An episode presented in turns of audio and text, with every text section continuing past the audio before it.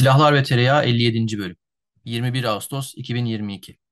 Merhaba. Silahlar ve Tereyağı podcast'te Kubilay Yıldırım'la birlikte silahlar, teknoloji, strateji ve diğer konuları konuşuyoruz.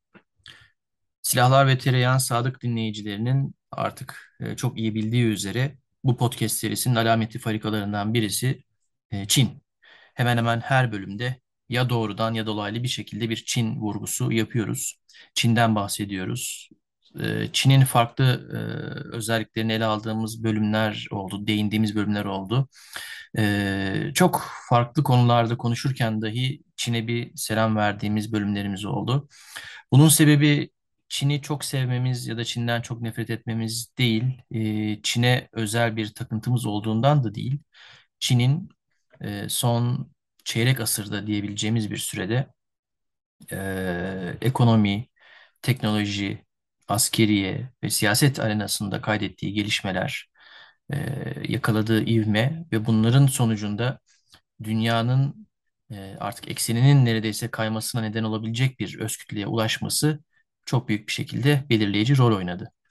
E, ekranlarda her akşam evlerimizde konuk olan oklavalı uzmanlardan başlayarak akademisyenlere kadar, sokaktaki vatandaşların belki büyük çoğunluğuna kadar pek çok kişinin artık e, çok iyi bildiği, öğrendiği üzere Amerika Birleşik Devletleri'nin ya da e, aslında NATO'yu da belki bunun içine katabiliriz, Batı dünyasını diyelim, e, esas öncelikli tehdidi ya da rakibi artık nasıl adlandırırsanız Çin olmuş durumda. Amerika zaten hem resmi kurumları üzerinden, yetkililer üzerinden hem de akademik camiası ya da think tank camiasıyla e, önceliğinin, esas ilgi alanının Çin olduğunu, esas enerjisini, başta askeri olmak üzere ve siyasi enerjisini, odağını Asya Pasifik'e yönelttiğini zaten e, artık e, aklımıza, zihnimize kazımış durumda. Şimdi Çin merkezli olmak üzere Asya Pasifik'te önümüzdeki süreçte e, askeri ve siyasi rekabet e, daha da şiddetlenecek gibi gözüküyor. Bunun zaten çok farklı emarelerini arka arkaya görüyoruz, gözlemliyoruz. Bölgedeki gerilim kısa süre önce birdenbire şiddetli bir şekilde artmıştı, hızlı bir şekilde artmıştı. Bunun da sebebi Amerika Birleşik Devletleri e, Temsilciler Meclisi Başkanı Nancy Pelosi'nin Tayvan'a düzenlediği bir ziyaretti. Bu ziyaret e, Amerika'nın, Amerika Birleşik Devletleri'nin Tayvan'a son 25 yılda yaptığı en üst düzey ziyaret olması yanında e, bir çeşit mesaj, Çin'e yönelik Amerika'nın bir çeşit mesajı olması niteliği e, hasebiyle de çok büyük bir önem taşıyordu. Çin'in bu ziyarete tepkisi çok sert oldu. Bölgedeki askeri gerilim süratle tırmandı. Ee, Çin silahlı kuvvetlerinin başta hava ve deniz kuvvetleri olmak üzere bölgedeki faaliyetleri arttı. Ee, zaten Çin ve Tayvan arasındaki çok uzun yıllardır süregelen bu gerilim, zaman zaman artan e, bu gerilim e, Asya Pasifik'teki fay hatlarının en önemlilerinden bir tanesi. Ya tek bir tanesi de değil ama e, Asya Pasifik'te Kore Yarımadası'ndan şöyle e, Vietnam'a kadar bir yay çizersek bu yay boyunca pek çok e, ikili, üçlü ya da çok taraflı anlaşmazlık, sorun ya da rafta bekleyen kriz var. Bunların bazıları e, hükümranlık üzerine, egemenlik üzerine, karasuları gibi ya da egemenliği tartışmalı e, adalar, adacıklar gibi. Bazıları daha siyasi içerikli, bazıları etnik e, ya da e, dini içerikli. E, çok e, sayıda farklı e, kriz ve sıcak e, nokta var bu bölgede. E, yine Amerika Birleşik Devletleri'nin bu bölgeye yoğunlaştırdığı ilgisi e, bölgesel bir ittifak kurma ekseninde aslında şekilleniyor. Bölgedeki önemli askeri güçler olan Güney Kore, Japonya ve e, Avustralya Amerika Birleşik Devletleri'nin en önemli müttefikleri aynı zamanda. Bunları Amerika'nın siyasi ve askeri ilişkilerini son dönemde süratle geliştirdiği e, Vietnam'ın takip ettiğini söylemek belki mümkün. Zaten Vietnam'la Çin arasında da bir rekabet söz konusu. Ee, onun dışında Filipinler önemli bir Amerikan müttefiki olarak tabii saymak gerekiyor. Ve bunların dışında bir dış çeperde de e, Endonezya ve Malezya gibi önemli ülkeler var. Şimdi e, Asya Pasifik bölgesindeki bu rekabetin ya da bu bölgesel gerilimin ki e, etkileri e, küresel ölçekte hissedilebilecek bir e, gerilim bölgesi. Buradaki bu rekabetlerin odağında tabii e, ne yazık ki diyebiliriz belki e, askeri e, faaliyetler var, silahlanma var, bölgesel güç dengelerindeki e, oynamalar, değişiklikler var.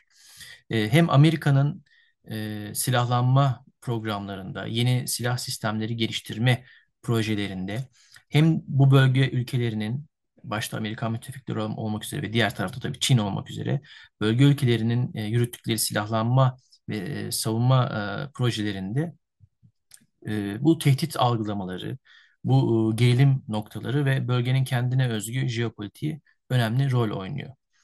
E, son zamanlarda Amerika'nın başlattığı projelerde e, bu bölgeye dair e, tehdit algıları, bu bölgede yürüteceği harekatlara dair ipuçlarını görebiliyoruz.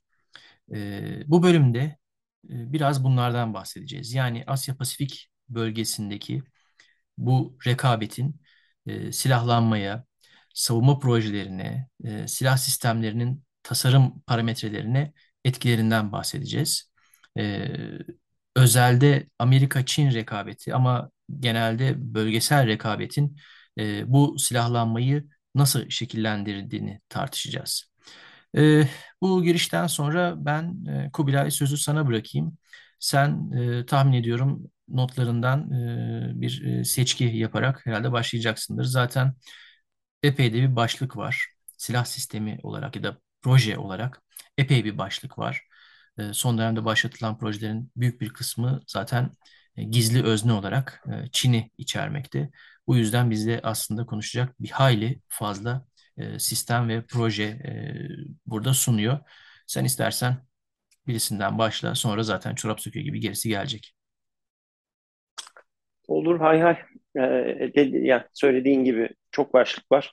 Geçen hafta e, Polonya mevzusunu konuşurken de çok fazla e, başlık vardı. Onların arasından biraz serbest çağrışımla e, girebildiklerimizi aslında e, değindik. Çin konusunda da e, şey yapabileceğimiz, e, bizim zaten bilgimizin, görgümüzün yetebileceği konu oldukça kısıtlı. Bu çok çok büyük bir yüzleşme çünkü. Çok sert bir yüzleşmeye doğru gidiyor.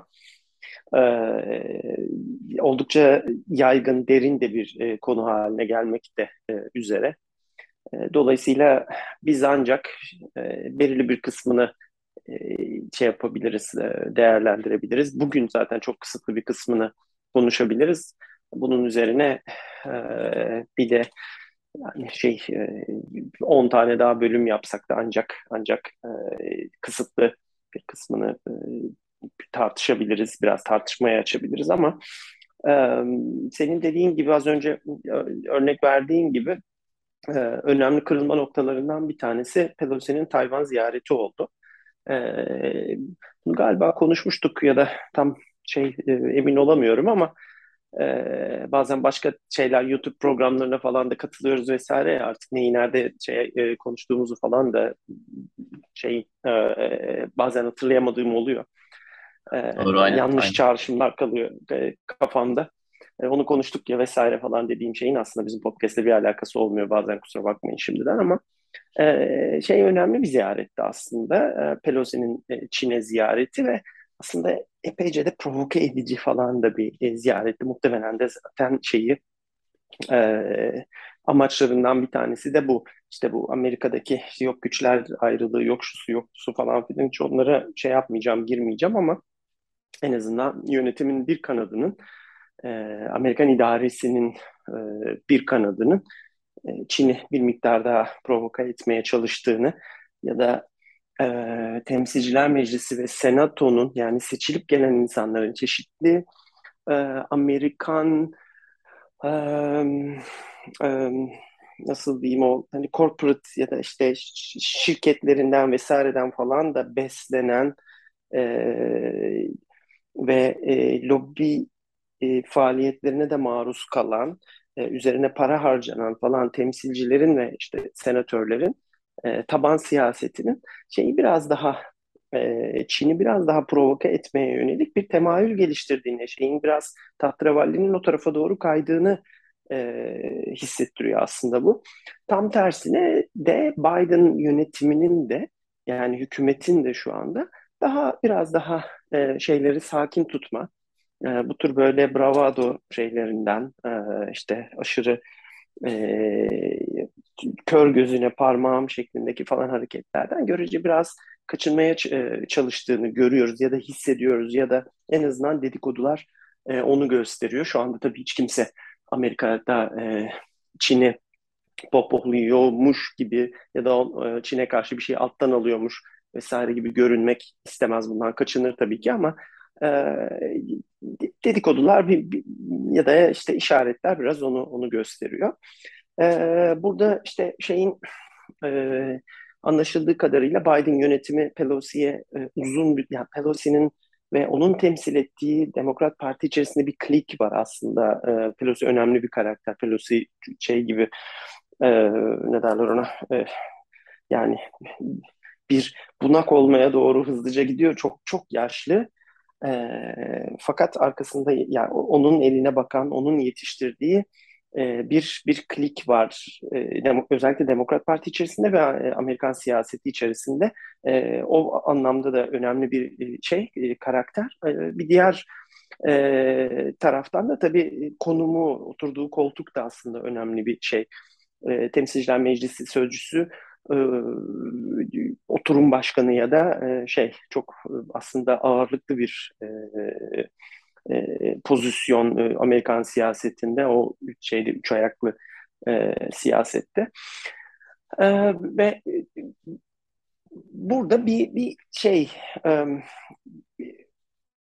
Pelosi ve tam temsil ettiği e, klik artı bir de başka bir klik daha var tabii. Yani Cumhuriyetçilerin içerisinden falan daha Çin'e karşı sert olmasını isteyen, e, zorlayan falan bir ekip vesaire falan derken burada en azından e, e, Amerikan Kongresi'ndeki temayülün yani Obama döneminde çok daha ya Çin'i hani sabote etmeyelim bu ilişkiyi e, minvalindeki havada e, ya ne olacak bu iş? Bunlar bize karşı silahlanıyor ve herkese tehdit ediyorlar. Hani ümitlerini sıkalım Çinlilerin. Bunlar ne yapıyor böyle? E, havasına doğru çok hızlı bir şekilde belki 10 yıldan kısa bir süre içerisinde aslında döndüğünü e, görüyoruz. Ve anlaşıldığı kadarıyla Biden hükümetiyle şey arasında e, bu taraf işte Pelosi bilmem ne vesaire işte e, kongre arasında Çin'e karşı tavrın, resmi tavrın, Tayvan konusundaki politikanın, askeri şeyin, işte postürün nasıl e, değiştirileceği, neler yapılacağı, ne tür bir politika belirleneceğini falan dair itiş kakışın uzun bir süredir tartışmanın uzun süredir devam ettiği anlaşılıyor. Pelosi ziyaretiyle de biraz bu su yüzüne çıktı. Anlaşıldığı kadarıyla eh, Biden hükümetinin kendince bir e, bir dış politikası var Çin'e karşı ve alt kırılımlarıyla işte bölge ülkeleri, Tayvan vesaire falan politikasında. Ama e, belli ki yani Pelosi gibi falan bazı işte isimler bunu tam olarak yeterli bulmamış ve kendi e, politikalarını e, na icbar etmek, zorunda bırakmak e, zorunluluğu hissetmişler kendileri. İşte böyle bir gezi oldu vesaire falan filan. Yani bu pek böyle e, nötr şey bir gezi sayılmaz. Burada tabii nedir? E, aslında Biden hükümetinin temsil ettiği şey neydi? Daha sessiz, sakin, karşı tarafı provoke etmeden e, bir anlamsız bir öyle bir şeylerin spiral olup hani spiral out denen şey kontrolden çıkması risklerini minimize edecek falan şekilde e, bölgedeki şeylerle, müttefikleriyle onları huzursuz etmeden şey yapmak. E, ne derler ona?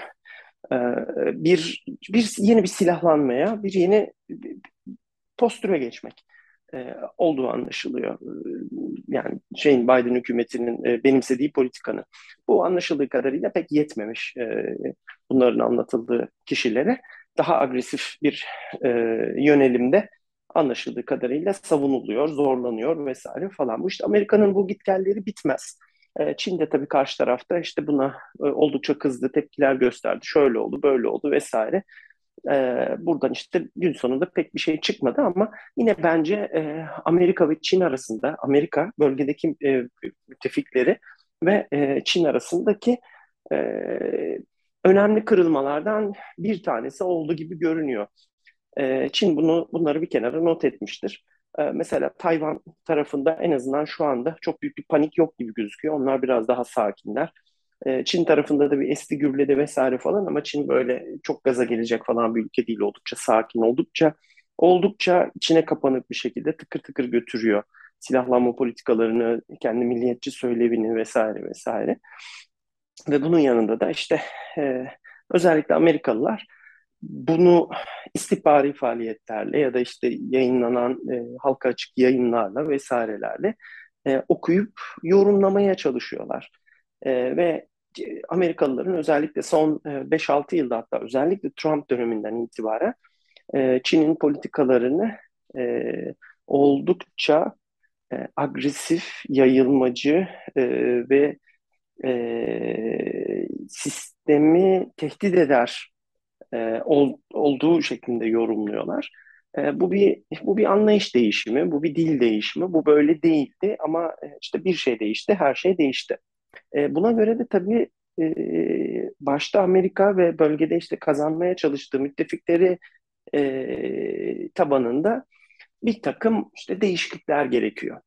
Yani artık e, Amerika'nın kendisini ekonomik olarak yeniden programlaması gerekiyor. Amerika'nın kendisini e, üretim kabiliyetleri, e, ekonomik kabiliyetleri açısından, e, ham maddeye erişim açısından, enerjiye erişim ve eriş, erişimin garantisi, başkalarının erişiminin garantisi konusunda yeniden kodlaması gerekiyor e, Amerika'nın silahlı kuvvetlerini yeniden kodlaması gerekiyor. Yani bunlar çok, çok büyük başlıklar. Dünyanın en büyük ekonomisi olan ülkenin kendisini yeniden yaratması demek neredeyse. Bu, bu çok çok büyük bir şey aslında. Gerçekten çok büyük bir itici güç. İnanılmaz paralar uçacak ortalıkta. İnanılmaz rakamlardan bahsediliyor. İşte geçenlerde işte Biden'ın da imzaladığı bu Chips Plus Act dedikleri işte yarı iletkenlerin e, e, hani Amerika'da da üretilmesi, Amerika'daki desteği vesairesi falan filan konusundaki şey dahi, kanunun dahi yani bahsettiği rakamlar 200-250 milyar dolarlar falan bunlar. inanılmaz korkunç rakamlar, korkunç şeyler. Yani işte şeyin e, adeta işte e, yeni yeni Bell Labs'ler yaratmak, işte yeni şeyler e, ne derler üniversitelere yine de işte o bildik e, araştırma üniversitelerine inanılmaz yüksek bütçeli e, şeyler, araştırma programları açmak vesaire falan filan gibi bir takım alt kırılımları var. E, bir takım işte destekler var, şunlar var, bunlar var. Bu, bunlar çok büyük şeyler, e, çok büyük girişimler. Sadece mali boyut açısından falan da değil, bu bütün insan topografyasını, dünyadaki dünyadaki e, e, e, yani beyaz yakalı popülasyonunu, belirli konulardaki profesyonellerin dünyadaki hareketlerini, göçlerini falan filan etkileyebilecek kadar çok çok büyük hareketler. Bunların işte şeylerini, e, döküntülerini, e, kalıntılarını falan biz önümüzdeki yıllarda işte etkilerini göreceğiz. Hepimiz hissedeceğiz. Avrupa'da hissedecek, biz de hissedeceğiz. Asyalılar muhtemelen daha fazla hissedecek. Ee, şeyin bunun dışında işte zaten şey çok böyle devam eden bir e, süreçti işte Amerikan firmalarının ve işte e, teşvik edebildikleri, ikna edebildikleri işte Avrupalı vesaire batılı firmaların artık üretim altyapılarını Çin'den çıkarıp şeye çevredeki ülkelere dağıtması. İşte e, Amerika için belki Meksika vesaire falan gibi yerlere.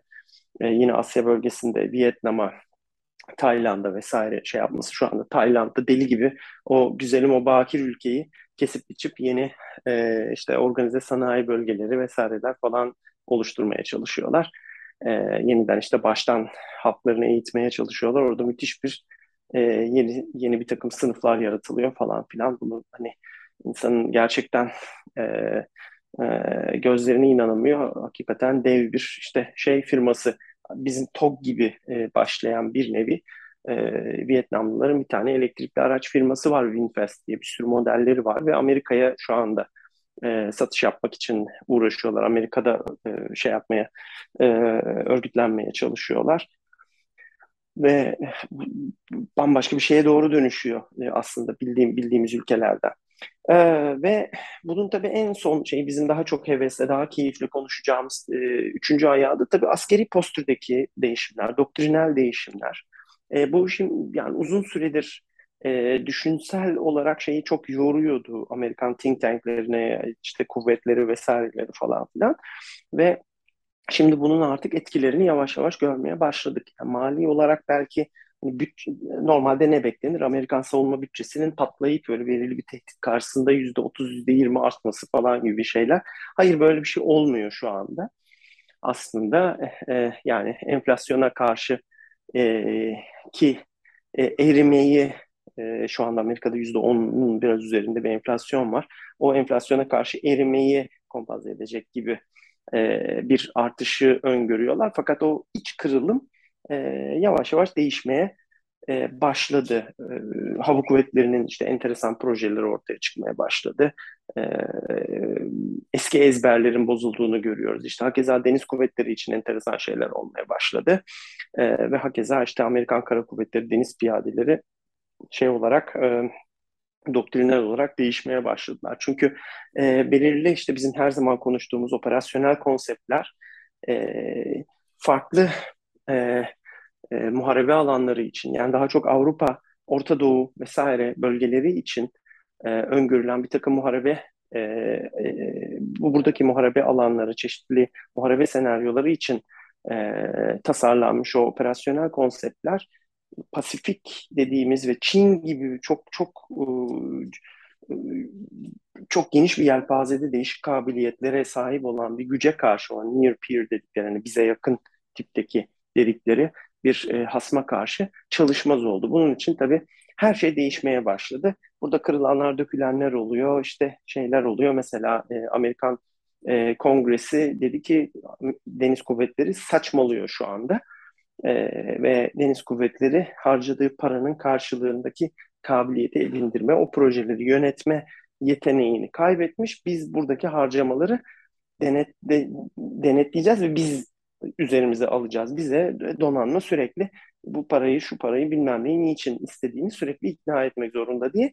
Mesela deniz kuvvetlerinin şeylerini, dizginlerini eline aldı.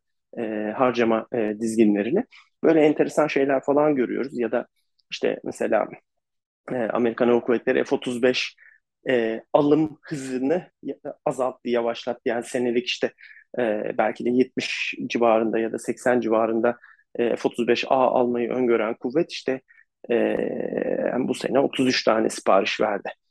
E, ve şeyler, lotlar küçülmeye başladı vesaire e, ve işte şeylerini e, araya işte F-15'ler, yeni yapılmış F-15'ler sıkışmaya başladı. Onlar girmeye başladı. F-16'ların hemen hemen hepsi emekli edilecekti ama e, bunların işte e, belirli bir modernizasyondan geçmesi e, konusu ciddileşti vesaire gibi böyle farklı bir takım şeyleri görmeye başlıyoruz. Bunları daha detaylı olarak önümüzdeki dakikalarda yine görüşürüz. Ben de çok şey yapmayayım, e, baymayayım ne kendimi ne senin ne de dinleyicileri. Topu tekrar sana atayım. Ee, aslında bu noktada belki şöyle bir şekilde devam edebiliriz ee, Kubilay. Ee, geçen bölümde e, yine aslında sıkça değindiğimiz, sıkça e, adını andığımız bir başka şey olan F-35'ten belki bahsetmekte fayda var. Geçen bölümde e, F-35'in işte Avrupa'nın en kuzeyinden en güneyine kadar oluşturulan o duvarın harcı olduğundan bahsetmiştik. En önemli unsuru olduğundan bahsetmiştik. Aslında bir başka e, şekilde e, Asya Pasifik'te de bir harç görevi görüyor e, F-35. Şöyle yine bir kopya kağıdıma bakıyorum. Bu bölgedeki az önce girişte adını andığım ülkelerden Amerika'nın en yakın müttefiki olan ülkelerden Avustralya e, hava kuvvetleri için 72 adet F-35 alıyor ve uzun vadede 100 e, adet de çıkarmayı planladığına dair bilgiler var. Japonya çok önemli bir F-35 kullanıcısı. Zaten üretim merkezlerinden bir tanesi de ya da nihai montaj diyelim merkezlerinden bir tanesi Japonya'daydı. Ee, hava kuvvetleri için 105 adet F-35A yani klasik iniş kalkış e, deniz kuvvetleri için de 42 adet F-35B almayı planlıyor. E, F-35B'lerde e, deniz kuvvetlerindeki bu Izumo sınıfı e, yarı uçak gemisi diyelim ya da mini uçak gemisi gemilerinden kullanılmak üzere. Yani toplamda 147 adet F-35 kullanıcısı olacak. Güney Kore benzer şekilde hem A hem B modellerinden alıyor F-35'in. Hava kuvvetleri için 60 adet. E, toplamda e, deniz kuvvet 60 adet F-35A, deniz kuvvetleri için de 20 adet F-35B alacaklar. 40 tane uçağın yanlış hatırlamıyorsam 40 tane F-35A'nın teslimi tamamlandı diye hatırlıyorum. İlave 20 adet için yakın zamanda e, hükümet onayı çıkmıştı. Dolayısıyla Güney Kore'de 80 adetlik bir F-35 filosuna sahip olacak. E, bunların bir dış çeperinde de tabii e, Filipinler var. E, Filipinler'de F-35 değil ama F-16V e, kullanıcısı olacak kısa süre içerisinde. E, toplam 12 adet uçak için 2021 Haziran'ında Amerikan hükümetin onayı çıkmıştı. E, bölgedeki hani Avustralya, Güney Kore ve Japonya kadar hani en üst seviyede olmasa bile e, yine önemli bir başka e, Amerikan müttefiki diyebileceğimiz ülke olan Tayland'ın e, F-35 ile ilgilendiğini biliyoruz. Geçen sene sonunda 8-12 e, adet F-35A alımı ile ilgilendiklerini açıklamışlardı. Ha, tabii bu arada e, yine tekrar F-16B'ye dönecek olursak da e, çok önemli bir e, F-16 kullanıcısı olan e, Tayvan hali hazırda 141 adet F-16A B uçağını F-16V seviyesine e, çıkartıyor. E, bu projenin başlaması bayağı bir sıkıntılı olmuştu. E, ciddi bir Amerika'da e, siyasi e, mesele haline gelmişti. E, Amerika-Tayvan ve Amerika-Çin ilişkileri açısından önemli bir e, sorun idi. Ama, ama o da daha sonra zaten e, çok hızlı bir şekilde yani o sorunların aşılmasıyla birlikte hızlı bir şekilde yürürlüğe kondu ve halen e, devam ediyor. E, yine F-35'e dönecek olursak Amerika'nın bölgede hem Güney Kore ile hem Japonya ile sık sık ikili, üçlü tatbikatlar yaparak e, F-35'in bu ortak e, mimaride kullanılması, interoperability dediğimiz hani birlikte e, kullanıma dair e, çalışmalar yapması, denemeler yapmasına e, tanık oluyoruz. E, bu anlamda aslında e, silahlar ve tereyağında sık sık bahsettiğimiz o F-35'in ifade ettiği anlamı görüyoruz. Yalnızca bir e, uçak olarak, yalnızca bir savaş uçağı olarak değil, bir e, bir ortak bir işbirliğinin aslında nesnesi halinde e, ortak bir düşmana karşı Avrupa'daki F-35'lerin işte e, e, hedefinde Rus uçakları olacakken Asya Pasifik'teki e, bu işte müttefik F-35'lerinin hedef e, hedefinde Çin uçakları olacak. E, bunların e, birlikte e, bir e, muharebe yeteneği geliştirmeye çalıştıklarına tanık oluyoruz. E, ama tabii burada e, bazı e, hayatın gerçekleri ya da coğrafyanın gerçekleri, dünyanın gerçekleri de önümüze geçiyor, geliyor. Onlar neler? Çok büyük bir coğrafya, çok büyük bir alan, e, menziller çok uzun, mesafeler çok uzun. E, bir okyanus üzerinde ya da çok geniş bir deniz kütlesi üzerinde görev yapılması gerekiyor. E, böyle bir ortamda e, çok geniş bir bölgede hava hakimiyetini kurmak, düşmanın hava taarruzlarını, füze taarruzlarını tespit etmek ve engellemek yalnızca hava kuvvetleri için değil, bütün o silahlı kuvvet unsurları için çok ciddi bir e, aslında sorun olarak karşımıza çıkıyor. Biz bu sorunun yansımalarını neyde görüyoruz? Söz gelimi Amerikan Deniz Kuvvetleri için hali hazırda testleri devam eden MQ-25 Stingray insansız tanker uçağında görüyoruz. Uçak gemilerinden iniş kalkış yapmak üzere tasarlanmış jet motorlu bir insansız uçak ve ana görevi başta F-35'ler olmak üzere işte F-18 Super Hornet'ler e, bunlara havada yakıt ikmali sağlamak. Bu aslında dikkat çekici. Çünkü Amerikan Deniz Kuvvetleri daha önce işte e, insansız e, muharip uçak prototipleri denemişti. Uçak gemilerinden iniş kalkış yapabilen. E, ancak uçak gemisinde kullanacağı bir jet motorlu insansız uçak için ilk öncelikli e, e, hedef olarak, platform olarak kendisine bir tanker uçağı belirledi. Neden? Çünkü görev yapacağı coğrafya, görev yapacağı bölge çok büyük e, ve menzil sıkıntısı var. F-35'in dahi ki aslında dahi de, dememek lazım belki e, muharebe yarıçapı yani görevini yapıp geri gelebileceği azami mesafe e, bu bölge için e, aslında e, çok yeterli olmayabiliyor. Hemen tekrar e, bir yandan gevezelik yapıp bir yandan da kopya kağıtlarım arasında arıyorum. Muharebe yarıçapı ile ilgili bir şeyim olacak. Ha, evet mesela e, açık kaynak verilerine göre e, F-35A modelinin muharebe yarıçapı silah yüklü olarak yaklaşık 1000-1100 kilometre civarlarında. Tabii bu verilerde biraz hata payları olabilir. Belki %10, %15 bilemiyorum. Çok açık kaynak verisi sonuçta. E, F-35A için 1100 kilometre dedik.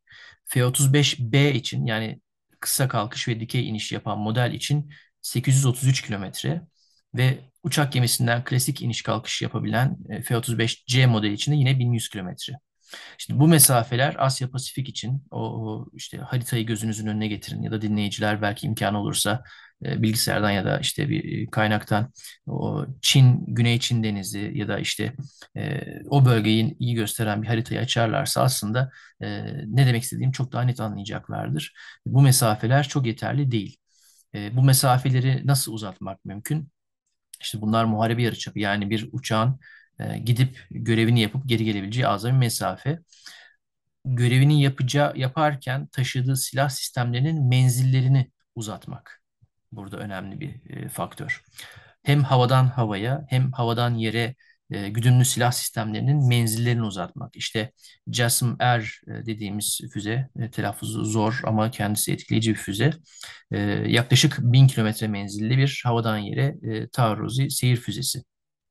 Ya da işte hem Çin'in hem Amerika'nın üzerinde çalışmakta oldukları çok uzun mesafelere atılabilen işte yüzlerce kilometreler artık zikrediliyor. Havadan havaya füzeler yine e, bu ihtiyaçların bir yansıması. Bu bir yana e, silah sistemlerinin menzili bir yana e, uçakların menzilini arttırmak. Tabii bu artık tasarımı olgunlaşmış bir platform için çok kolay değil. E, ya işte F-16'daki gibi veyahut e, Super Hornet Block 3, Block 3'teki gibi e, ilave e, da ilave yakıt tankları, gövdeye monteli yakıt tankları ilave edilebilir. E, bu başka bir yöntem. Ancak burada da tabii bir denge problemi devreye giriyor. O yakıt tankını ya da o gövdede yapısal değişikliği yaparken nelerden feragat ediyorsunuz? Radar izinden belki, radar izini artırarak bir e, dezavantajınız olabiliyor veyahut işte ağırlıktan, manevra yeteneğinden vesaire.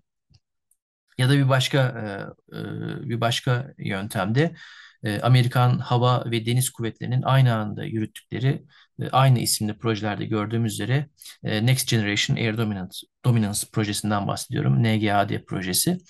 Yeni nesil savaş uçağı e, isterlerinde çok daha uzun menziller artık devreye giriyor.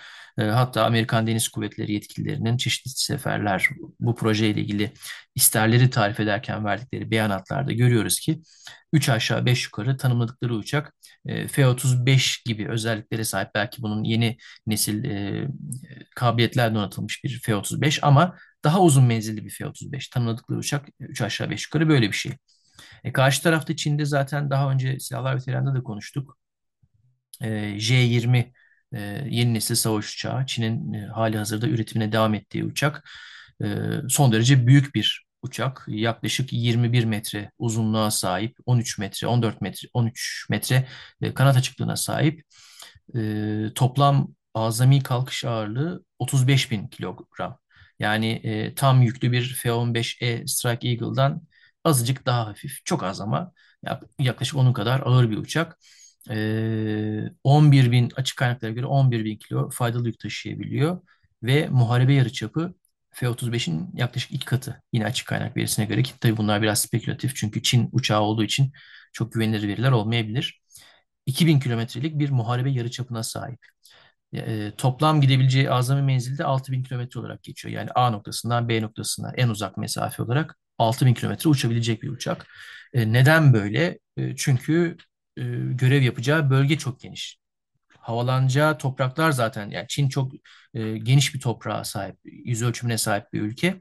Bunun yanı sıra muharebe yarıçapının bu kadar uzun olmasının ifade ettiği iki anlam var. Birincisi deminden beri üzerinde durduğum e, bölgenin, bölgedeki mesafelerin çok uzak olması. Bir diğeri de e, havada daha uzun kalış süresi demek.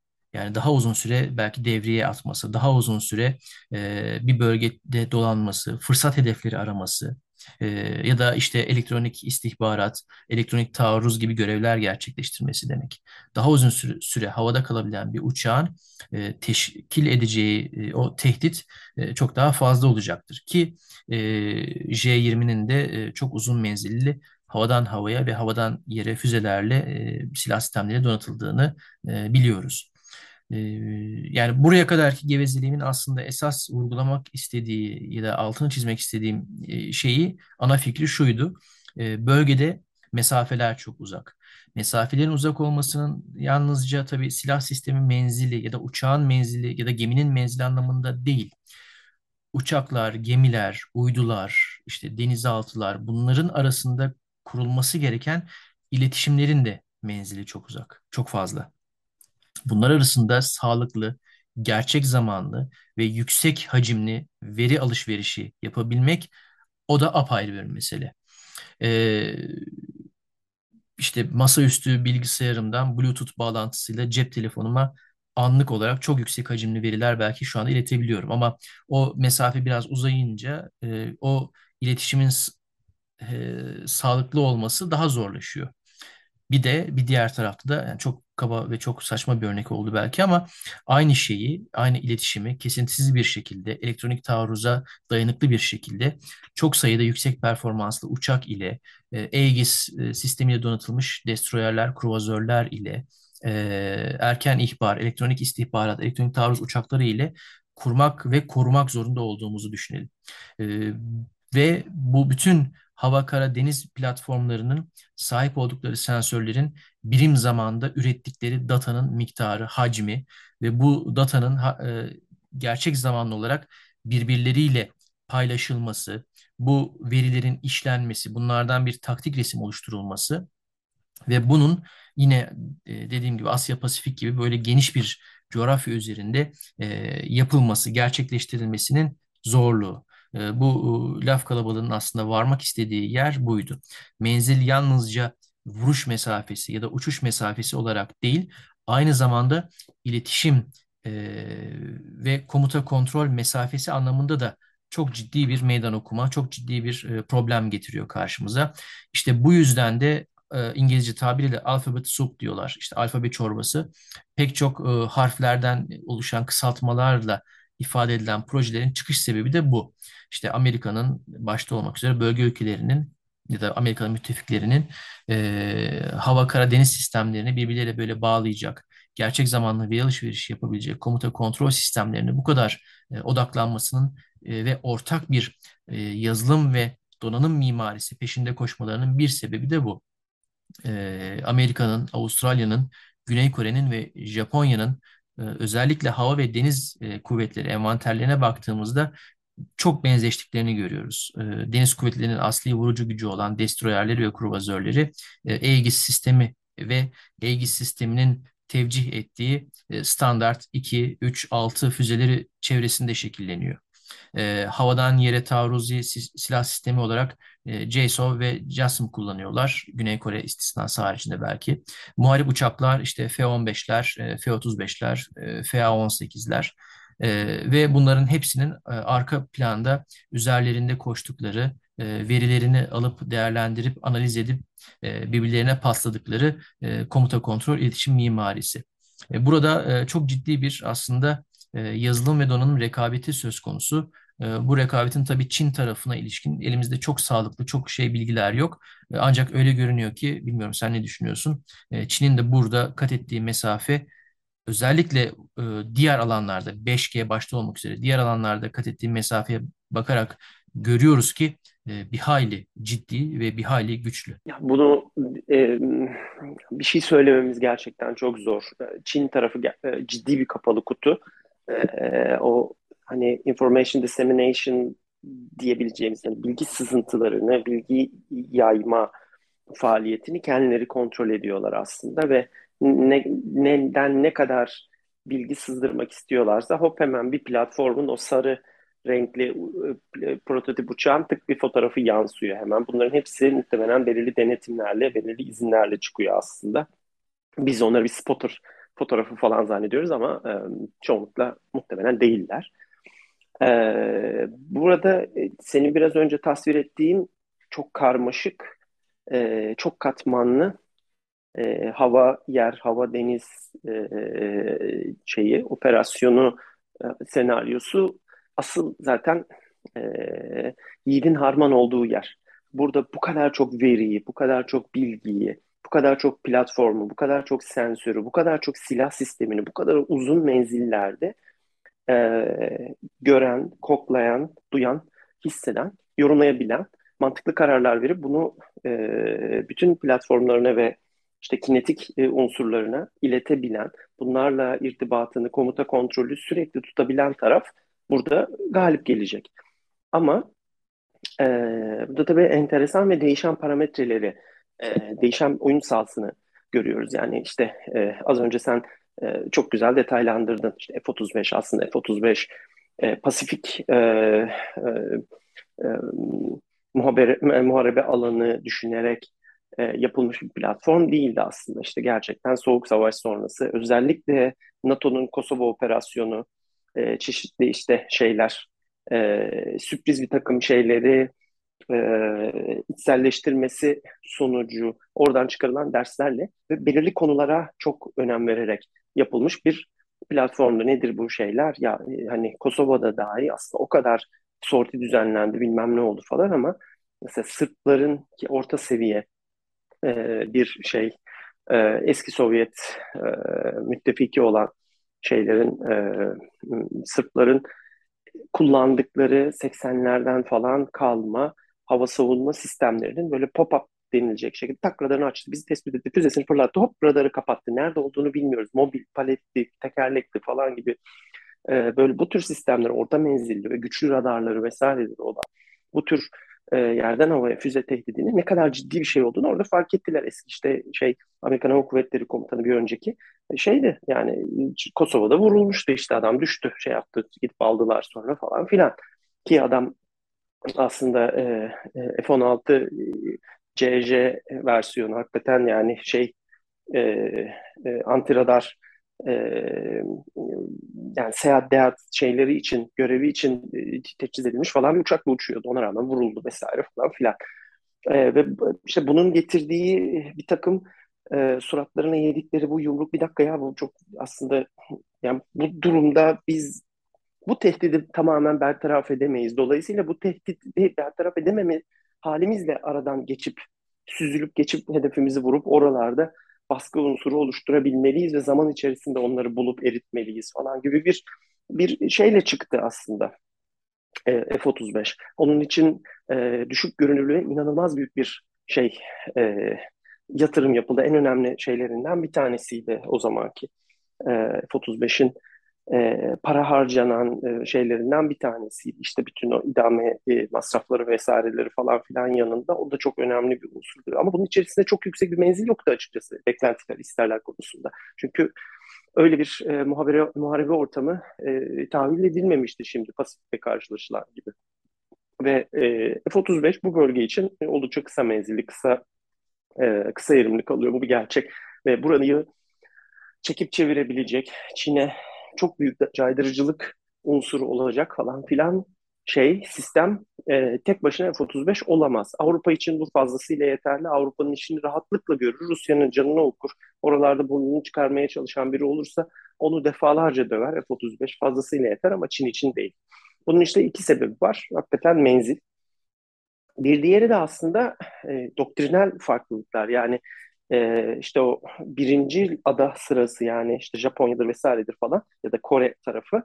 Evet buralarda F-35'in konuşlanabileceği çeşitli üsler var ama savaşın başladığı herhalde ilk bir buçuk iki saat içerisinde yani ilk uçaklar kalktıktan sonra oradaki bütün e, hava üslerini, tüm pistleri şey rahatlıkla e, darmadağın edecek Çinler. Çünkü Çin'in e, işte Çin Halk Kurtuluş Ordusu Füze Kuvvetleri denen bir onların alt birimi var ve onun elindeki e, Japonya vesaire gibi hemen burnunun dibindeki e, hedeflere satüre edebilecek füze sayısı, balistik füze sayısı o kadar yüksek ki bunlara karşı falan koyabilmek mümkün değil. Bu, bu birinci First Island Chain dedikleri şey darmadağın etmesi an meselesi şeyin, e, Çin'in.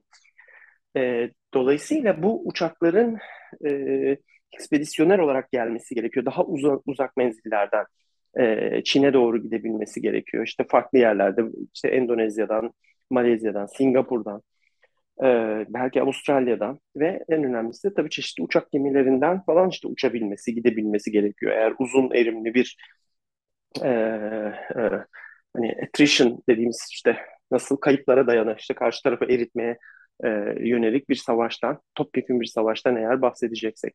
Fakat burada da öyle bir e, e, cenderin içerisindeki kalıyorlar ki Çinlilerin yine işte bu Dongfeng'leri, DF-21'leri, DF-26'ları bunları özellikle e, büyük uçak gemisi gibi e, deniz hedeflerine, yüzey hedeflerine, satı hedeflerine karşı optimize ettiler ve e, satüre edebilecek kadar bu gemilerin ve beraberlerindeki işte bunları koruyan, e, bu görev güçlerini koruyan hava savunma destroyerlerini rahatlıkla satüre edebilecek adetlerde ve süratlerde e, füze atabilme imkanları var ya da en azından rahat bırakmama imkanları var şeylerin, Çinlilerin.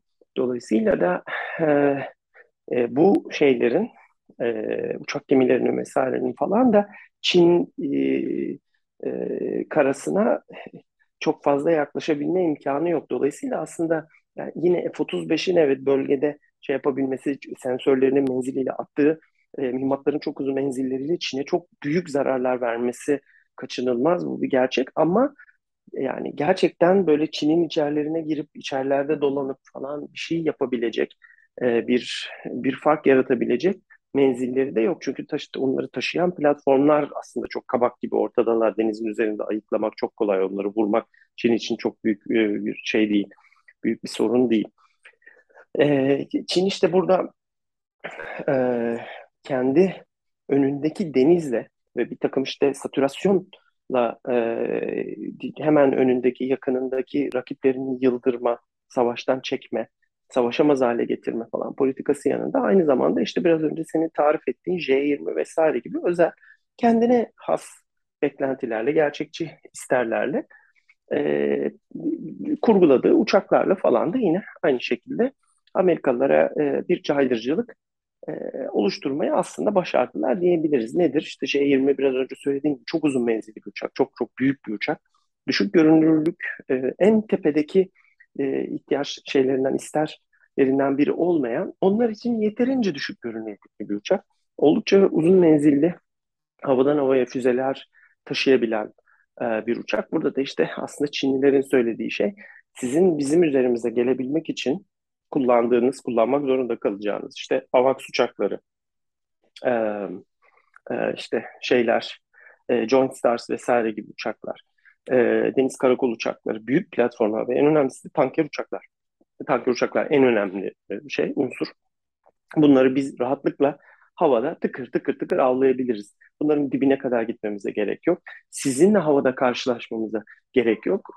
Sizin bizi e, J-20'lerimizi havadaki uçaklarınızda bir yerden sonra görmeniz kaçınılmaz. Doğrudur, eyvallah ama biz siz bizi gördüğünüzde çoktan o uçaklarınızı, sizin o e, kritik e, kabiliyetler, kuvvet çarpanları olan tanker uçak vesaire gibi e, uçaklarınızı çoktan görmüş, ayıklamış ve üzerlerinde çok uzun menzilli, 200 küsur kilometre menzilli e, füzelerimizi e, sizi yıldıracak, kaçamayacağınız kadar yüksek adetli atmış olacağız. Dolayısıyla bize doğru gelemeyeceksiniz e, demişti. Fakat şimdi de tabii işin rengi birazcık daha değişmeye başladı. E, Çin artık o Güney Çin Denizi dediğimiz işte daha Malaka Boğazı'na doğru yaklaşan e, yerlere o, o büyük su kütlesi üzerinde de bir e, hükümranlık tesis etmeye çalışıyor. Ve bunun içinde yani olmadığın yerde sözün geçmez. Bu sefer de bir çok güçlü bir donanma e, kurmaya çalışıyor. Ve oldukça kinetik unsurları, şey, ofensif unsurları son derece güçlü ve en önemlisi de tabii bildik anlamda Amerikan tipi e, katapultları falan olan e, uçak gemileri e, ile taçlandıracağı çok büyük bir donanma kurmaya çalışıyor.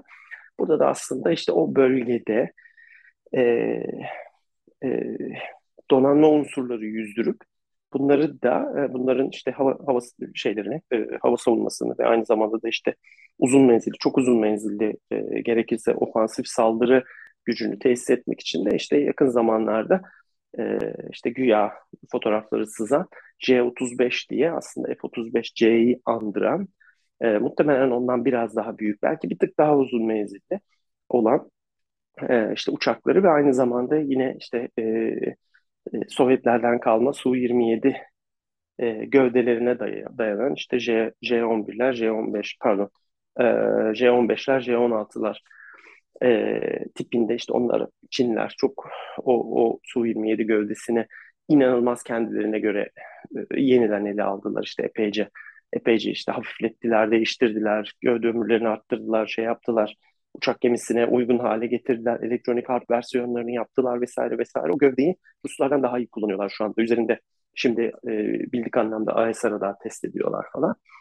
E, bunların işte bir karmasını muhtemelen kullanarak e, başarabilirlerse eğer çok sayıda katapultlu, o EMALS tipi elektromanyetik e, katapultla e, işte çok sayıda uçak gemisi, çok sayıda uçak, çok sayıda destek gemisi, denizaltılar vesaire falan ile o bölgede e, nüfuz edilmesi çok zor bir e, bir aslında e, korunaklı bir e, alan e, yaratmaya, sözlerinin geçtiği bir alan yaratmaya çalışacaklar. İşte tabii muhtemelen o zaman e, Çin için e, e, operasyonel konseptler artık değişmeye başlayacak. Yani şu anda kendi ana karası çevresinde Amerikalıları caydırabileceği e, Amerikalıların bir takım menzil ve mesafe imkansızlıklarını bu kez artık Çinliler e, e, de kullanmak zorunda, onun içine düşmek zorunda kalacaklar ve Güney Çin Denizi, daha belki güney, belki daha batı e, e şeyin e, Hint Okyanusu'nun doğusu, e, Orta Pasifik artık Batı Pasifik'ten Orta Pasifik'e doğru çok büyük bir alanda e, donanma gezdirmek, uçak uçurmak vesaire falan zorunda kalacaklar. İşte bu e, da e, e, farklı bir e, farklı bir şeyi e, gerektirecek, farklı bir yapılanmayı gerektirecek, daha büyük masrafları, daha büyük uçakları vesaireleri falan filan gerektirecek gibi görünüyor. E, fakat Çin de hiç gözünü kırpmadan patır patır bu şeye doğru koşuyor. E, ama tabii yine öteki tarafta biraz önce senin söylediğin gibi şeyler, e, mesela işte F-35'in menzilini arttırabilmek için e, şu andaki mevcut F-135 motorunun yerine e, fit olacak, girecek.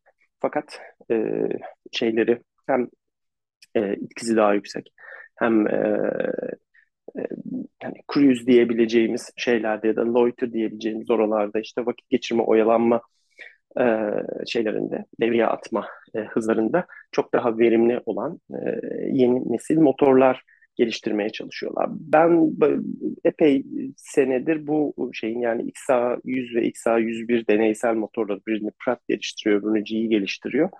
E, bu iki motorun projesinin nihayetlendirilip e, önümüzdeki yıllarda bir şey olarak e, derler bir, bir upgrade kiti bir şey olarak e, F-35 projesine enjekte edileceğini düşünüyorum. E, mevcut halleriyle çünkü F-35 orada çok faydalı değil Pasifik bölgesinde. E, belki bunu Güney Kore'nin, belki Japonya'nın falan işte e, şeylerine, filolarına entegre etmeleri çok gerekmeyebilir. Fakat e, daha başka kullanıcıların ve en önemlisi Amerikalıların kendisinin böyle bir şeyi tercih edeceğini tahmin ediyorum. Çünkü F-35'e yani yaklaşık %30 civarında e, daha uzun menzil verecek veya işte belki de yani göre profiline vesaireye göre belki %50, %60 daha uzun süre havada kalma e, ihtimali şeyi imkanı sağlayacak. E, bunun yanında işte az önce senin söylediğin gibi Enget e, platformu da yine aynı şekilde çok uzun menzilli, muhtemelen çift motorlu falan olacak. Büyük bir sistem olacak. Fakat bunun dışında mesela daha enteresan e, şeyleri de var. E, e, e, projeleri de var aslında Amerikan tarafının B-21 bombardıman uçağı gibi. E, B-21'in ne olduğunu, konsept olarak ne olacağını, yani Amerikalıların e, Çin gibi bir hasma karşı, oldukça teknik, oldukça gelişmiş bir hasma karşı doğrudan gidip Çin ara, ana karasına nüfuz edecek ve gerekirse nükleer yahut da konvansiyonel e, e, mühimmat atacak Çin'in Çin'deki hedeflerin daha gidip bizzat oraya girerek e, şey yapabilecek, imha edecek falan bir bir uçak, bir platform için ne tür bir konsept düşündüğünü şu anda bilmiyoruz. Hızı ne olacak, menzili ne olacak, neye benzeyecek, süpersonik mi olacak yoksa subsonik şey bir uçak mı olacak? Bunun, bunun tam olarak ne olduğunu bilmiyoruz. Bir takım işte fotoğraflar, fotoğraflar işte bir takım yine Amerikan tarafında sızan şeyler var. Çok gizli bir şekilde götürülüyor proje. Kimse hiçbir şey söyleyemiyor hakkında. E, fakat duyduğumuz tek şey sürpriz bir şekilde projenin çok iyi gittiği hatta planlanandan erken gittiği. E, bunun yanında hazırlanan engel platformunun da ne olduğunu bilmiyoruz. Yani Amerikalıların e, bu hani Next Generation Air Dominance yani e, gelecek nesil hava üstünlük kavramını nasıl yorumladığını da bilmiyoruz. Bu bir sensörlerle dolu e, ve sesin üç katı hız yapan inanılmaz düşük görünürlüklü bir uçak mı? Mesela işte 2-3 motorlu falan böyle kocaman bir uçak mı? Yoksa tam, tam aksine e, yani çok uzun menzilli, çok e, yüksek süratlere çıkması gerekmeyen, düşük görünürlüklü, e, daha hantal bir gövde mi? Yani işte böyle şey dogfightlar falan e, yapması gerekmeyecek bir gövde mi? E, içinde bir sürü yakıt ve bir sürü de mühimmat taşıması beklenen bir şey mi? Yoksa e, hani F-22 gibi e, belirli bir mühimmatın çevresinde, belirli bir konseptin çevresinde üretilen bir uçak mı olacak? Her tarafı sensörlerle dolu, inanılmaz uzun menzilli radarlarla, ISM sistemleriyle falan filan dolu e, bir şey mi olacak yoksa daha mütevazi yükleri mi olacak? Bunların hiçbirisini bilmiyoruz. İnsanlı mı olacak, insansız mı olacak? Bunu da tam olarak bilmiyoruz. Bu bir dolu soru işaretinin yanında e, e, önümüzdeki yıllar içerisinde bu platformlar, e, projelerde ete kemiğe bürünmeye başladığı zaman o zaman işte e, Amerikalıların Pasifik bölgesindeki muharebeyi nasıl yorumladığını herhalde daha iyi anlayacağız. Burada tabii ilginç yani işte şeydeki gibi Soğuk Savaş döneminde Amerikalıların Sovyetlerle itişip kakıştığı dönemlerde olduğu gibi yine çok fütüristik fikirler, çok sıra dışı fikirler e, orta şey e, karşımıza gelebilecektir. Enteresan, heyecanlı bir dönem. Çünkü Amerikalılar bir süre sonra o konuda çok mümbit de olabiliyorlar. Ee, sanıyorum da o düşünsel şeyi e, kırılmayı gerçekleştirdiler ya atıl kalan işte Irak'ta Afganistan çöllerinde falan debelenen işte zırh kalınlığının şeyiyle çeliği sürekli işte bir araç haline getirip bir bölgeye e, gönderdikleri falan o verimsiz dönemden şu anda oldukça üretken bir döneme doğru hızlıca geçiyorlar. E, evet donanmaları halen doğru dürüst gemi yapamıyor, şu oluyor, bu oluyor vesaire falan ama e, birçok alt teknolojide, birçok platformda vesairede çok yenilikçi şeyler e, çıkmaya başladı. Hakeza işte kara kuvvetlerinin bu pri, prizm füzeleri işte e, şimdilik işte 500 kilometre civarları e, atılan daha sonra işte 900 bin kilometreleri e, kadar gitmesi hedeflenen şeyler, e, füzeler ve işte e, e, e belki işte sivil bazı teknolojilerin, sivil teknolojideki e, bir takım kavramların işte askerileştirilmesi falan gibi konularda inanılmaz bir inanılmaz bir rüzgar var şu anda Amerika'da ve hani, bu Amerikan savunma kompleksinin bu rüzgarı yelkenlerine doldurması aslında hiç olmadığı kadar kolay. Yani eskinin işte DARPA projeleri bilmem neler falan gibi şeylere pek ihtiyaç duymadan çünkü sivil sivil teknoloji şu anda iletişim teknolojileri, elektronik, yarı iletkenler, sensörler vesaireler falan bununla her konuda e, sivil sektör çok çok çok daha ileride. E, yani daha doğrusu şu anda e, arabayı çeken at sivil sektör. Orayı çok hızlı işte askerileştirebilmek, kullanabilmeleri mümkün. Çok e, farklı bir şey de, e, farklı kapılar da var. Yani işte startupların yahut da şeylerin sivil sektörün mesela uzaya erişimi, artık sırtlamış olması, işte SpaceX'in vesairenin falan leblebi atar gibi artık şey atması, roket atabiliyor olması e, ya da işte aslında da yani Çinlilerin istese de düşürüp bitiremeyeceği kadar e, alçak irtifa haberleşme uydusunu hali hazırda atıyor olması e, şey SpaceX'in uzaya e, falan gibi böyle bir takım e, enteresan şeyler var ve, ve e, şu anda e, özellikle yarı iletkenler konusunda ve işte işlemci kabiliyetleri, e, makine öğrenmesi, e, yapay zeka vesaire konusunda inanılmaz bir e, sivil e, şey olduğu için uygulama talebi talep olduğu için o konuda müthiş yetişmiş dinamik şu anda çok dinç e, şeyler var. Bir bir altyapı var.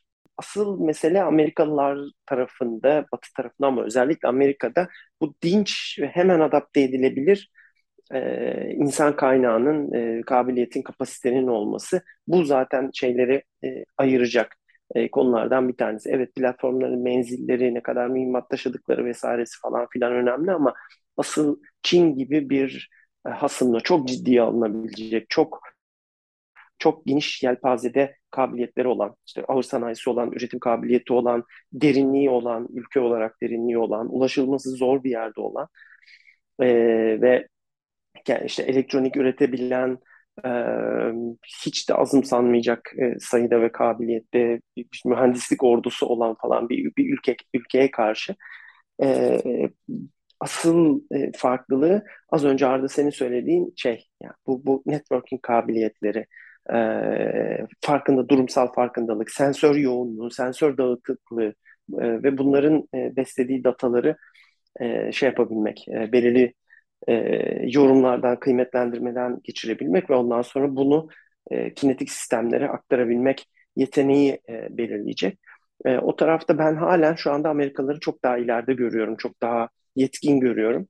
E, çok daha da marifetli görüyorum. Buna benzer süreçleri daha önce geçirdiler çünkü öyle şey olma, e, e, gaza gelme ve bir anda e, organize olabilme e, yeteneklerini daha önce birkaç defa e, ispatladılar. Çinliler için böyle bir şeyden şu anda bahsedemiyoruz. E, henüz daha o bakımdan rüştlerini ispatlamış değiller. Aynı zamanda tabii şeyleri de var. E, e, emir komutada, hiyerarşide çok daha doğulu, çok daha çok daha farklılar Amerikalılar o bakımdan e, çok daha esnekler. E, bütün bu şeyler içerisinde, e, bu karmaşık süreçler içerisinde e, konuşmaya alışık olmadığımız, değerlendirmeye alışık olmadığımız e, hasletlerle kıymetlendirmek durumundayız. Yani caydırıcılık, e, uçak sayısı, uçak menzili bilmem nesi üzerinde olmayacak bu yaşayacağımız süreç içerisinde. Bu çok ilginç bir e, ilginç bir soğuk savaş e, süreci olacak gibi görünüyor. E, onun için izleyip görmeye değer yine bu çok ilginç, heyecan, heyecanlı bir e, süreç olacak deyip sözlerimi herhalde bitirebilirim bugün için.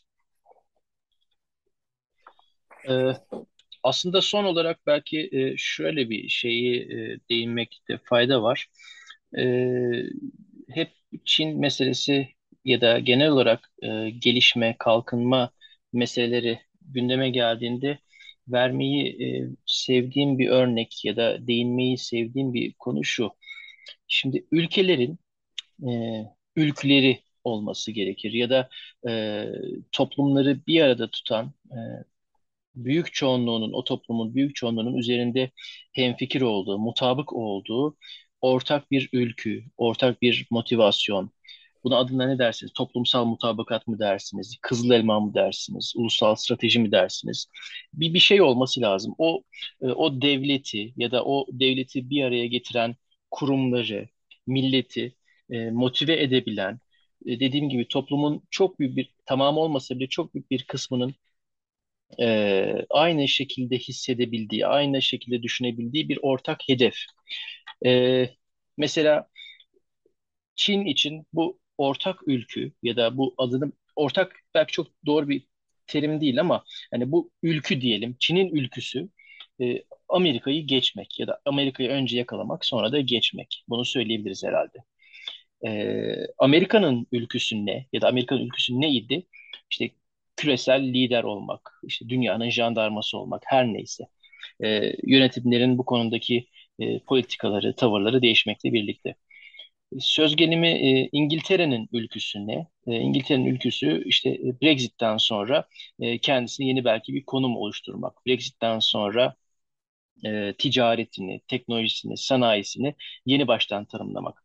E, geçenlerde e, seninle herhalde yazışmıştık, paylaşmıştık hatırlamıyorum.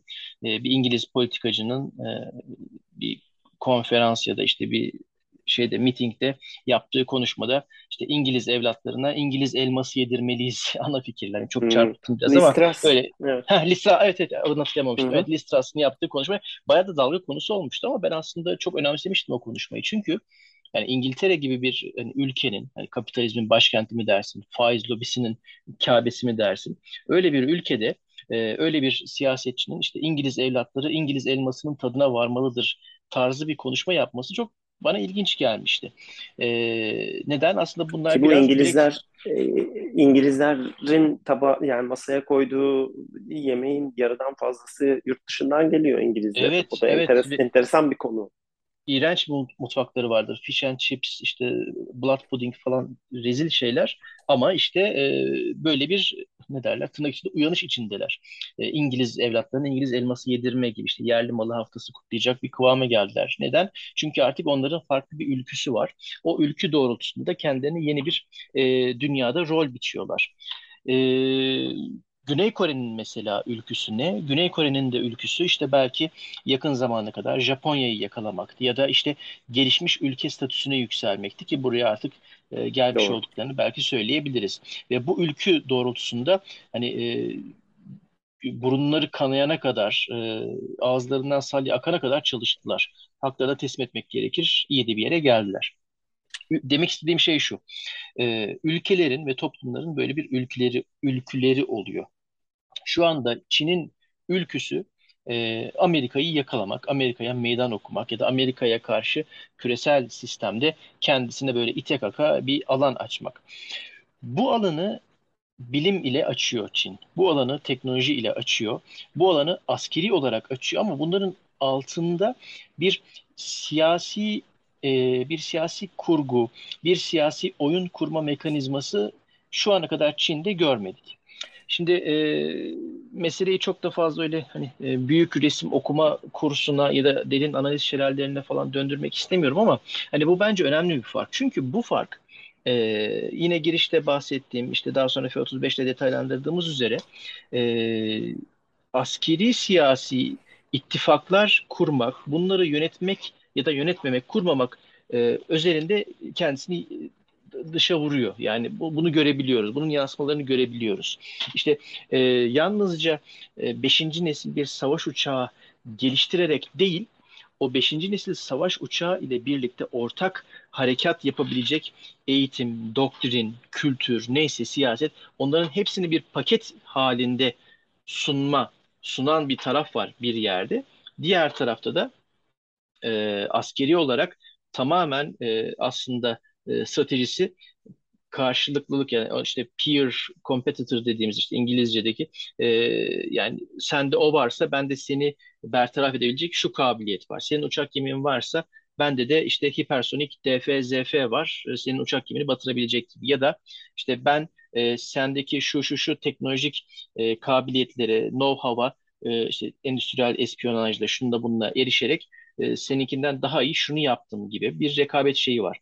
Bu rekabeti şimdiye kadar Çin çok çok iyi yürüttü ve hatta pek çok alanda da görüyoruz ki geçti. E, belki Batı'yı, belki hatta Amerika'yı. E, ama ortada e, yani bir, bir, bir şey var, bir böyle bir asimetri var.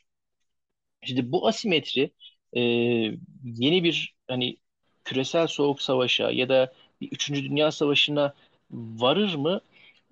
Ben çok çok şey görmüyorum bunu. Hani belki bir çatışma olur. Asya Pasifik'te bu biriken enerjinin e, hani o ne der, yükselen tansiyonun belki biraz böyle o basıncı düşürecek. Hani o düdüklü tencerenin o hani şey yaparsın da biraz buharını alırsın ya. Biraz öyle bir enerji salınımı yapacak çatışma belki olabilir ama hani e, ortada bence e, siyasi, ideolojik böyle altlığı olan bir şey yokmuş gibi geliyor. Bu konuda çok iddialı bir şey söyleyebilecek donanıma sahip olmadığımı da farkındayım ama hani kimler neler söylüyor hani bizim de bu kadar e, bu kendi e, alanımızda e, ahkam kesmeye biraz şeyimiz olsun, yerimiz olsun diyeceğim. E, Çin'in bu rekabetteki konumunun siyasi ideolojik ayağı e, o kadar böyle çok çok güçlü gelmiyor bana.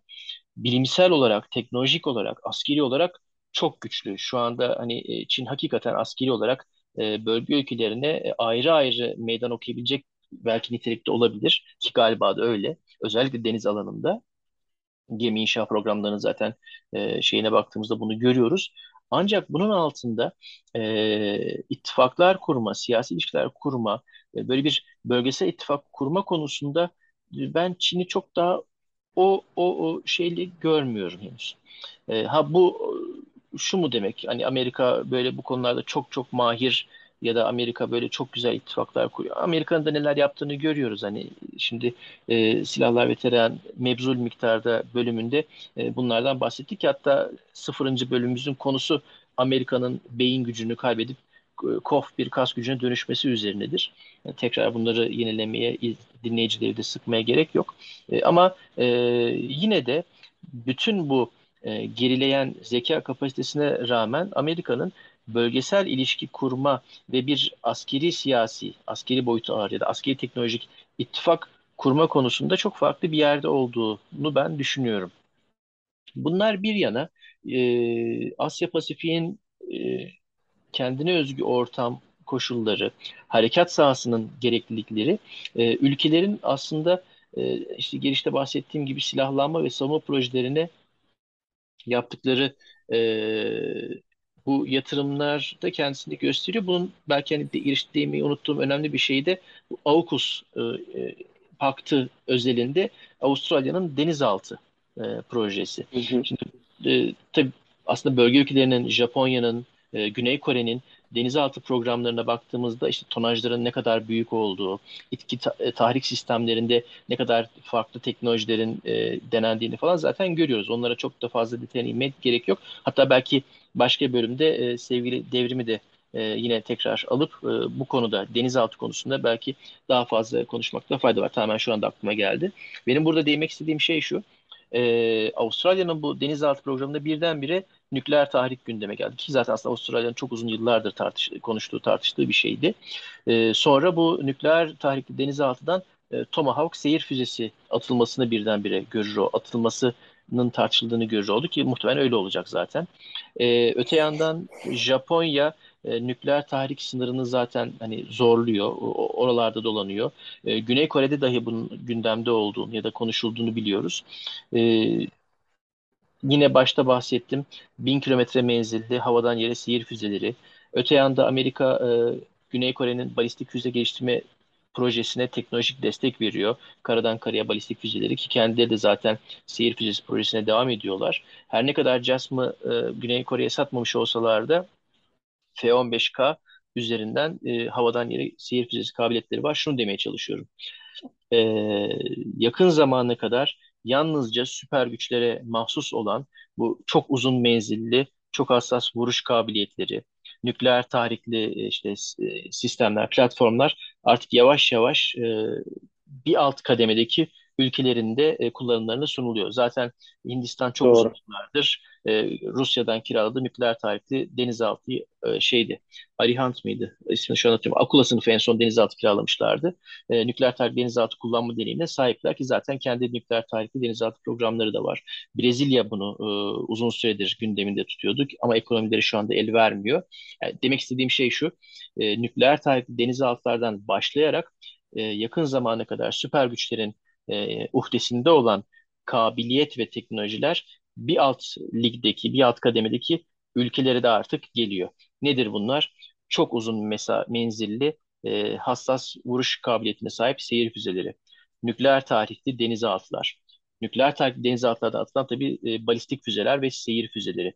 E, bunlar hem Asya Pasifik'te hem de dünya çapında e, çok daha ciddi bir silahlanma yarışını tetikleyecektir ve bundan dolayı da bölgesel güç olma iddiasındaki ülkelerin de e, bu tarz sistemlere, platformlara yatırım yapmaları tabii e, çok fazla sürpriz olmayacaktır. Bu anlamda da aslında çok da hoş olmayan bir yeni silahlanma sürecinin e, kapısının sanırım aş, e, açıldığını görüyoruz.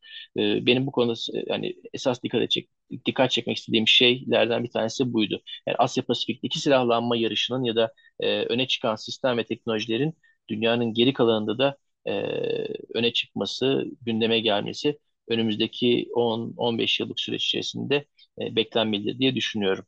E, son olarak senin ekleyeceğin bir şeyler varsa e, istersen ekle ondan sonra da bu bölümü burada kapatalım.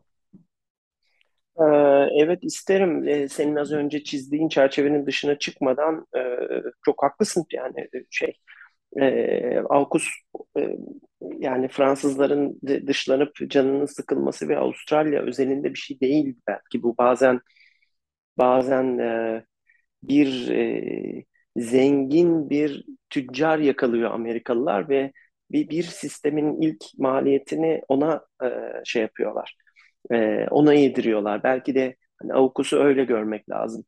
E, belirli e, Amerika'ya özel bir takım alt teknolojilerin pasifize, pas, pasifiki e, ize edilmiş e, haline bir giriş şeyi olabilir bu. Bu, bu belki de işte bir e, e, evet nükleer denizaltıdan bahsediyoruz. Muhtemelen bu nükleer denizaltının e, şeyi e, reaktörü bütün o propulsion şey sistemi e, Amerikan temelli olacak, öyle olacak gibi görünüyor. Bu bir kere ihraç edilebilir bir hale gelmeye başladığı zaman neden Kore'ye bir, bir adım sonra neden Kore'ye, neden e, Japonya'ya e, onların sistemlerine e, uygun bir hale gelip ya da onların denizaltılarının bu sistemleri, e, itki sistemlerini taşıyacak hale e, getirilip onların e, denizaltılarında kendisine yer bulmasın. E, bu, bu önemli bir şey. Yani evet şey yapabilirsiniz işte lityum iyonla bilmem neyle şu, şunda bunu daha fazla batarya koyarak falan şey ömürlerini arttırabilirsiniz ama e, nükleer denizaltı demek aynı zamanda çok süratli denizaltı demek. Tıpkı işte şey gibi e, bu e, nükleer ta tahrikli e, e, uçak gemilerinin e, inanılmaz süratleri falan gibi. Bunu pek şeyle e, pille mille falan yakalamanız çok zor. Ee, ve işte biraz da su altında ayrı bir dogfight devam ediyor, bir it dalaşı devam ediyor denizaltılar arasında. O, o, o işe girerseniz eğer e, denizleri, okyanusları birbirine e, hasımların birbirine dar etmesi ortamına girerseniz eğer evet nükleer neredeyse kaçınılmaz ve o bir anda hakikaten 10 sene sonra e, Japon avukusları şey e, Güney Kore avukusları falan şey yapabiliriz ayrı programları. Bir de bunun yanında bir enteresan şey daha oldu e, e, Tayvan'ı da işte Major Non-NATO Ally diye e, designe ettiler, şey yaptılar, belirlediler. O da şey demek yani e, NATO dışındaki e, önemli müttefik olarak şey yaptılar. Bu da aslında Amerikalıların kendi nomenklatürü içerisinde e, silah satış daha e, önemli silah satış e, daha kritik silah sistemlerinin satışına yönelik engellerin kalkması demek aslında. Muhtemelen önümüzdeki yıllarda yine e, biraz belki bu Pelosi şeyini e, ziyaretini falan da o, o bağlamda şey yapmak lazım, görmek lazım. E, belki de işte şimdiye kadar e, tereddüt edilen, verilmeyen ki bizim Kaan Hoca ile yaptığımız bölümde ona değinmiştik. Birçok aslında şeyi vermediler e, Tayvan'a diye. E, güncel silah sistemini vermediler. Oturup herifler kendileri yapmak zorunda kaldı diye. Ee, muhtemelen o engeller de kalkacak. Tabii, Tayvan'da ciddi Fr- şekilde. Fransa'dan epey bir destek e, almışlardı. Evet evet evet ve yani muhtemelen ona gerek kalmayacak ve belki F-35'ine bilmem nesine kadar bilmiyorum. O kadar dibinde uçurmak isterler mi F-35'i şeyin Çin'in ama e, önemli işte satıtan füzeler, hava hava füzeleri vesaire falan bunların bir anda böyle kovanın dibi çıkıp bir anda e, Tayvan'a da boca edilebilir o tür sistemler. Yani fırkateynleri şeyleri falan çok eski çünkü onların deniz kuvvetlerinin vesairenin de bir elden geçmesi lazım. E, parası da var ülkenin. Böyle bir şey olabilir. Yani e, az önce senin parmak bastığın konu e, çok önemli. Onu belirtmeye, onun ben de kendimce e, e, ne derler ona, floresan kalemle üstünü çizmeye çalışıyorum.